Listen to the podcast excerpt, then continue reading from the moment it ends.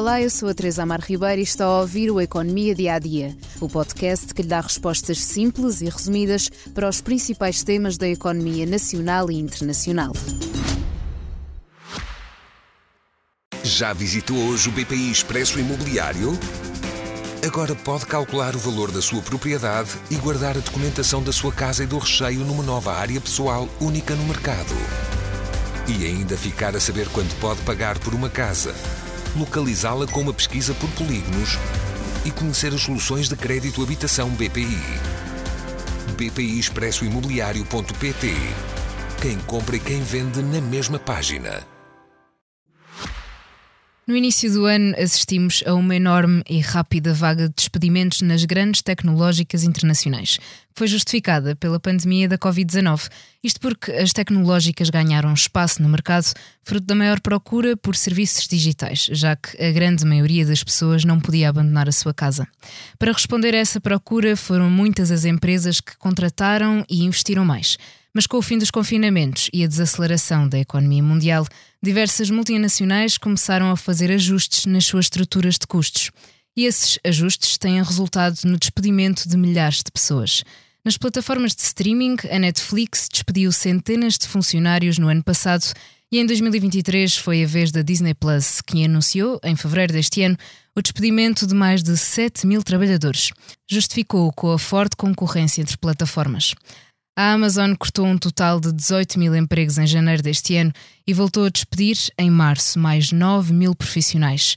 E a Alphabet, dona da Google, também anunciou o despedimento de 12 mil trabalhadores. Ainda empresas como a plataforma de música Spotify, a Meta ou a plataforma de criptoativos Crypto.com anunciaram despedimentos coletivos este ano. As últimas vagas de saídas anunciadas foram esta semana.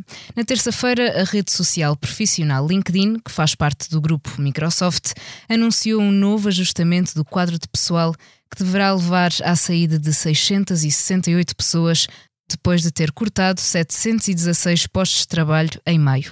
Já a Nokia anunciou esta quinta-feira o despedimento entre 9 e 14 mil pessoas para redução de custos.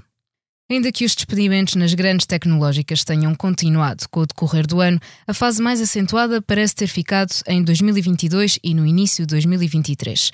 A mudança brusca de ciclo económico, com a forte inflação e a subida rápida das taxas de juros, despoltou fortes desvalorizações em bolsa destas empresas tecnológicas. Mas o ritmo de subida de lucros no segundo trimestre do ano foi positivo, ainda que bastante tímido. Os especialistas mostram-se otimistas para o futuro e parece que o avançar da inteligência artificial tem motivado os mercados. Hoje ficamos por aqui, mas ainda o convido a ouvir o podcast Money Money Money, que levanta a questão: vale a pena ter um carro elétrico? Um episódio com moderação de João Silvestre, editor da Economia do Expresso, e com a participação de João Vieira Pereira, diretor do Expresso, e Henrique Sanchez, presidente da Associação de Utilizadores de Veículos Elétricos. Obrigada por estar desse lado. Se tem questões ou dúvidas que gostaria de ver explicadas no Economia Dia a Dia, envie um e-mail para tearribeira.expresso.empresa.pt. Voltamos amanhã com mais novidades económicas.